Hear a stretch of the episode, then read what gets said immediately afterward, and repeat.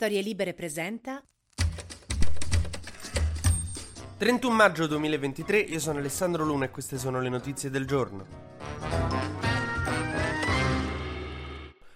Due giorni dopo, Ellie Schlein sta ancora lì a pensare e ripensare ai risultati di queste amministrative come te. Te ossessioni ancora con la tua ex ragazza che ti ha lasciato. Adesso deve affrontare anche delle critiche interne nel suo partito, il Partito Democratico. Lei dice: Datemi tempo, sono appena arrivata. In effetti, è come dire a tua figlia dopo il primo giorno di scuola: Sei la più popolare della scuola? No, dammi tempo, secondo. Ecco, Schlein ai suoi ieri ha detto che possiamo arrivare primi alle europee. Che perché dire una cosa del genere? Ormai ha alzato l'asticella così in alto che se arrivi un filo sotto Fratelli d'Italia è andata male all'europeo. Tipo Renzi che ha detto se vinco il...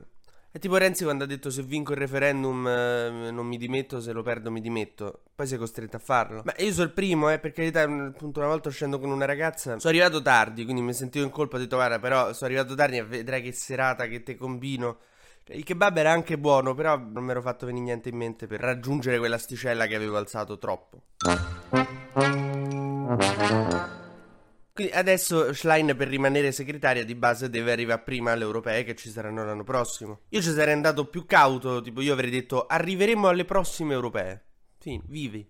Ma capiamo perché Schlein è in difficoltà nel suo partito adesso c'è già chi la vuole far fuori o chi vuole che cambi linea. Che però c'ha ragione Schlein, è un po' presto per iniziare a tagliare le teste. Cioè mi è sembrato un marito che lascia sua moglie in luna di miele perché si è scordata un pezzo della sigla di Dragon Ball. Dai un po' di tempo. Allora l'europarlamentare vicina a Bonaccini, Elisabetta Gualmini dice che il PD dice no a troppe cose e che le nostre proposte non si capiscono. Alessia Morani del PD dice che il PD deve cambiare rotta. Castagnetti dice che il PD deve guardare i risultati spagnoli. Cioè Schlein deve capire che ha fallito il socialismo in Spagna elettoralmente e quindi secondo loro Schlein dovrebbe rispostarsi un po' verso il centro. Però Schlein quella è, cioè non è che mo può diventare de destra perché l'avete deciso voi. È come se cambia il regista di Rocco Schiavone e decide che Marco Giallini deve essere un, un detective super coccoloso e amorevole. Non è il suo. E comunque Nelly Schlein di destra c'è già e si chiama Diego Fusaro.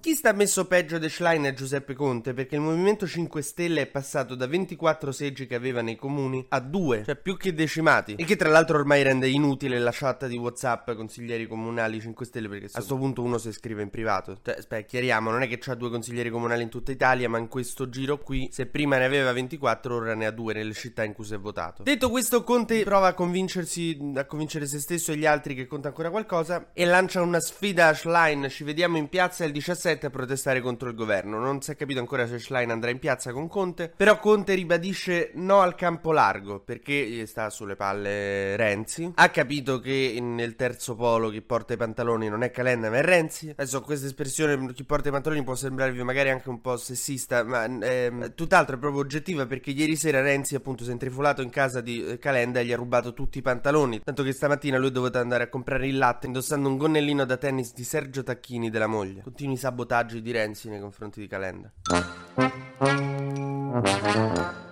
Il governo italiano ha dovuto cedere sul MES per avere degli sconti, diciamo, delle concessioni sul PNRR, su cui stiamo in un ritardo che confronto l'ATAC e la metropolitana di Londra. E voi sapete che l'Italia non ha ancora ratificato il MES, siamo rimasti gli unici, stiamo a tenere tutti bloccati. E l'Europa ha detto: allora, noi vi facciamo delle concessioni sul recovery, ma ci firmate sto MES, che Meloni, Salvini non lo possono vedere, però ormai dai. Facciamo il breve e consueto giro sugli esteri perché insomma in Spagna la situazione ora è caliente. Ci saranno le elezioni nuove, questo Feijóo è il moderato, quello che cerca di federare il centrodestra. C'è il fascio sovranista che è il leader di Vox, Santiago Abascal che è uno insomma con la giovane con la barba curata, il petto ampio, la camicia aperta su, appunto, su questo petto. Sembra quello che la protagonista di una commedia americana ambientata in Europa si scopa prima di finire poi sposata con Ben Stiller.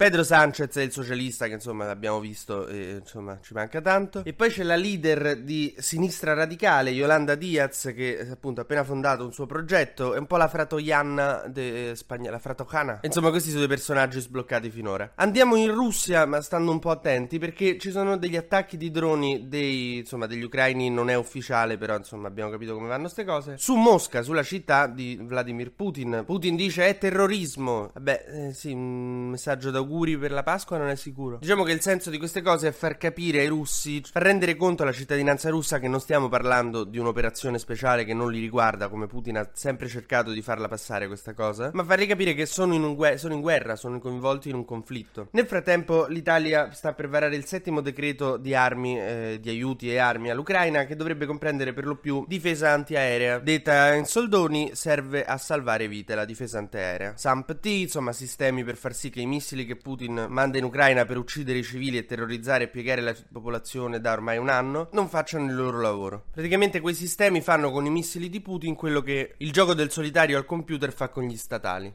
Non li fa lavorare. Si torna in piazza in Kosovo dove appunto i serbi non vogliono che ci siano dei sindaci albanesi che si insediano nonostante siano stati eletti e la situazione lì è muy muy caliente. Mentre i mostri stanno mettendo insieme quelli che hanno fondato insomma OpenAI, l'intelligenza artificiale, chat GPT dicendo che se non si fanno delle regole speciali la specie umana è a rischio, hanno detto ieri. Cioè che comunque ti devono far sentire in ansia pure quando chiedi a chat GPT la ricetta della piadina. Santo cielo. Che ansia sti tempi, oh. Cioè, mia nonna all'età mia eh, avevano inventato una lavastoviglie, però nessuno diceva morirà l'umanità per la lavastoviglie. TG Luna torna domani mattina, sempre tra le 12 e le 13, su storielibere.fm.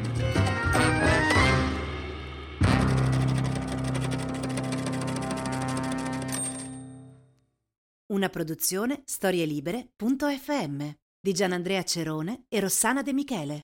Coordinamento editoriale Guido Guenci.